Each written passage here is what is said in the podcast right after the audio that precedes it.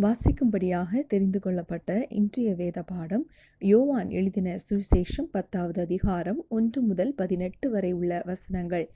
மெய்யாகவே மெய்யாகவே நான் உங்களுக்கு சொல்கிறேன் ஆட்டுத் தொழுவத்துக்குள் வாசல் வழியாய் பிரவேசியாமல் வேறு வழியாய் ஏறுகிறவன் கள்ளனும் கொள்ளைக்காரனுமாயிருக்கிறான்.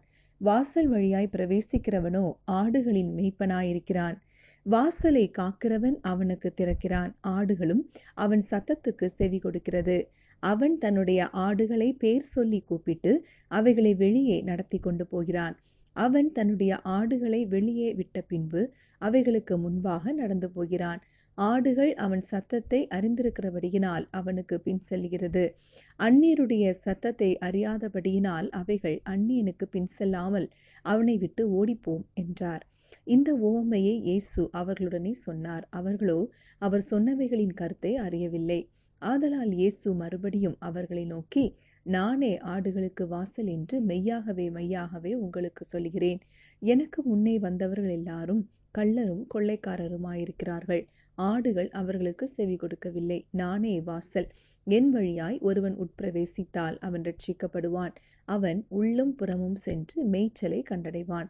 திருடன் திருடவும் கொல்லவும் அழிக்கவும் வருகிறானே அன்றி வேறொன்றுக்கும் வரான். நானோ அவைகளுக்கு ஜீவன் உண்டாயிருக்கவும் அது பரிபூர்ணப்படவும் வந்தேன். நானே நல்ல மெய்ப்பன் நல்ல மெய்ப்பன் ஆடுகளுக்காக தன் ஜீவனை கொடுக்கிறான். மேய்ப்பனாயிராதவனும் ஆடுகள் தனக்கு சொந்தமல்லாதவனுமான கூலியால் ஓனாய் வருகிறதைக் கண்டு அவைகளை விட்டு ஓடிப்போகிறான். அப்பொழுது ஓனாய் ஆடுகளை பீறி அவைகளை சிதறடிக்கும். கூலியால் கூலிக்காக வேலை செய்கிறவனாகையால் ஓடிப்போகிறான். ஆடுகளுக்காக அவன் கவலைப்படான். நானே நல்ல மேய்ப்பன். பிதா என்னை அறிந்திருக்கிறது போலவும் நான் பிதாவை அறிந்திருக்கிறது போலவும் நான் என்னுடையவைகளை அறிந்தும் என்னுடையவைகளால் அறியப்பட்டும் இருக்கிறேன். ஆடுகளுக்காக என் ஜீவனையும் கொடுக்கிறேன். இந்த தொழுவத்தில் உள்ளவைகள் அல்லாமல் வேறே ஆடுகளும் எனக்கு உண்டு. அவைகளையும் நான் கொண்டு வர வேண்டும். அவைகள் என் சத்தத்துக்கு செவி கொடுக்கும். அப்பொழுது ஒரே மந்தையும் ஒரே மெய்ப்பனுமாகும். நான் என் ஜீவனை மறுபடியும் அடைந்து கொள்ளும்படிக்கு அதை கொடுக்கிறபடியினால் பிதா என்னில் அன்பாயிருக்கிறார். ஒருவனும் அதை என்னிடத்திலிருந்து எடுத்துக்கொள்ள மாட்டான். நானே அதை கொடுக்கிறேன். அதை கொடுக்கவும் எனக்கு அதிகாரம் உண்டு. அதை மறுபடியும் எடுத்துக்கொள்ளவும் எனக்கு அதிகாரம் உண்டு. இந்த கட்டளையை என் பிதாவினிடத்தில் பெற்றுக்கொண்டேன் என்றார். அமேன் கிறிஸ்துவுக்குள் அன்பானவர்களே இன்றைக்கு நம்முடைய சிந்தனைக்காக நாம் எடுத்துக்கொண்ட வேத பகுதி யோவான் எழுதின சுவிசேஷம் பத்தாவது அதிகாரம் பத்தாவது வசனம்.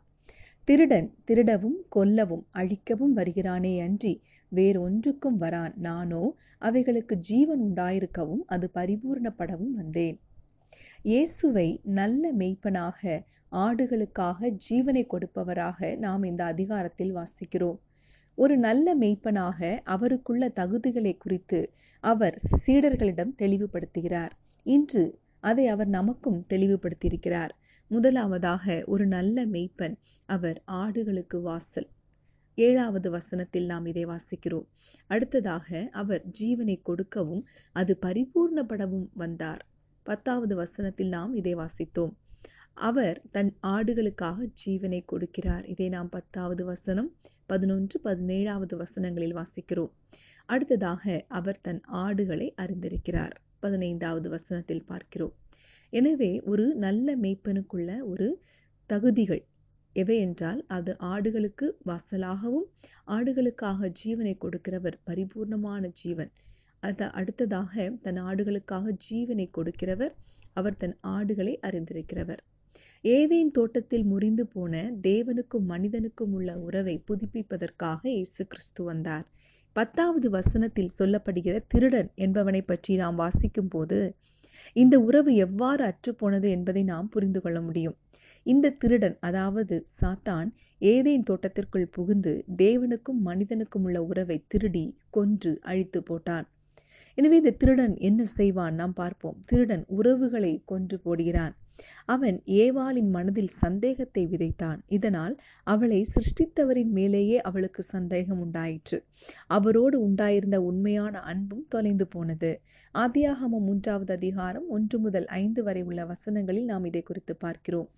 சர்ப்பம் தன் தந்திரத்தினால் ஏவாளை வஞ்சித்தது. இதனால் தேவனுக்கு கீழ்ப்படியாமல் ஆதாமும் ஏவாளும் பாவம் செய்து தேவனை விட்டு பிரிந்து போனார்கள்.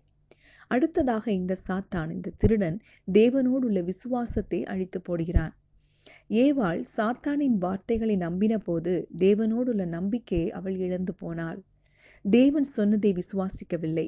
தேவன் சாப்பிடக்கூடாது என்று சொன்ன மரத்தின் கனியை அவள் புசித்தாள். அவர்களை குறித்ததான தேவ நோக்கத்தை புரிந்து கொள்ளாமல் சந்தேகப்பட்டதினால் நல்ல தேவனை உண்மையான தேவனை நம்பாமல் அவள் விட்டு விலகி போனாள். சாத்தான் தேவனையும் தேவனுடைய வார்த்தையையும் நம்ப விடாமல் அந்த நம்பிக்கையை அழித்து போட்டான் இது ஒரு வீழ்ச்சியாகும். இதே போலதான் இன்றும் பிசாசானவன் நமக்கு தேவனோடு உள்ள உறவை திருடி கொன்று அழித்து போட பார்க்கிறான். அதே போல மற்றவர்களோடு உள்ள நம்முடைய உறவையும் அவன் அதே போல அழித்து போட பார்க்கிறான். தேவனோடு உள்ள ஐக்கியத்திற்கு ஏதாவது குறை வந்தால் அது பிசாசு நம்முடைய வாழ்வில் நுழைந்ததை குறிக்கிறது. அவன் தம் உற அவன் நம் உறவை மட்டுமல்லாமல் நம்முடைய சந்தோஷம் நம்முடைய சமாதானம் நம்முடைய பாதுகாப்பு போன்றவற்றையும் திருடி போகிறான் நாம் இதை அறிந்து கொண்டு நாம் கவனமாக காணப்பட வேண்டும். இயேசு சொன்னார் நானே வாசல். அவர் மூலமாய் நாம் தேவனோடு உள்ள நம்முடைய தொலைந்து போன உறவை புதுப்பித்துக் கொள்ள முடியும். நாம் சந்தேகப்பட்டு அந்த உறவை இழந்து போனோம். ஆனால் இப்பொழுது தேவனையும் அவருடைய வார்த்தையையும் நாம் விசுவாசித்து இயேசு என்கிற திறந்த வாசலின் மூலம் நாம் உட்பிரவேசிப்போம். நாம் தேவனை விட்டு பிரிந்து போவதை தேவன் விரும்பவில்லை. யோவான் மூன்று பதினாறில் தேவன் தம்முடைய குமாரனை விசுவாசிக்கிறவன் எவனோ அவன் கெட்டு போகாமல் நித்திய ஜீவனை அடையும்படிக்கு அவரை தந்தருளி இவ்வளவாய் உலகத்தில் அன்பு கூர்ந்தார் என்று பார்க்கிறோம். ஆம் அவர் அவருடைய குமாரனை தந்து இந்த உறவை புதுப்பிக்க விரும்பினார். அந்த ஐ எனவே நாம் தேவனிடத்தில் திரும்பி வருவோம். அந்த ஐக்கியத்திற்குள் நாம் பிரவேசிப்போம். அன்பானவர்களே நீங்கள் யாராவது உங்களில் யாராவது இன்று தேவனை விட்டு பிரிந்து பாவத்தில் விழுந்து அலைகிறவர்களாக காணப்பட்டால் தேவனுடைய அழைப்பு உங்களுக்கு உண்டு. அவர் தருகிற மன்னிப்பை ஏற்றுக்கொண்டு நித்திய ஜீவனுக்குள் இயேசு கிறிஸ்துவின் வழியாக பிரவேசியுங்கள். ஆண்டவர் உங்களை ஆசிர்வதிப்பாராக. நாம் செபிக்கலாம் எங்கள் அன்பின் பரலோக தகப்பனே நாங்கள் உம்மை விட்டு விலகி தொலைந்து போயிருந்தோம். இன்று நாங்கள் மனம் திரும்பி பாவத்தை விட்டுவிட்டு உம்மிடம் வர விரும்புகிறோம். எங்களுடைய அவிசுவாசத்தை நீக்கிவிட்டு உம்மை நம்பி நாங்கள் வருகிறோம். உம்மோடு உள்ள உறவை எங்களுக்கு புதுப்பித்து தாரும். இயேசு கிறிஸ்துவே நீர் எங்களுக்கு வழிகாட்டும். இயேசுவின் நாமத்திலே ஆமேன்.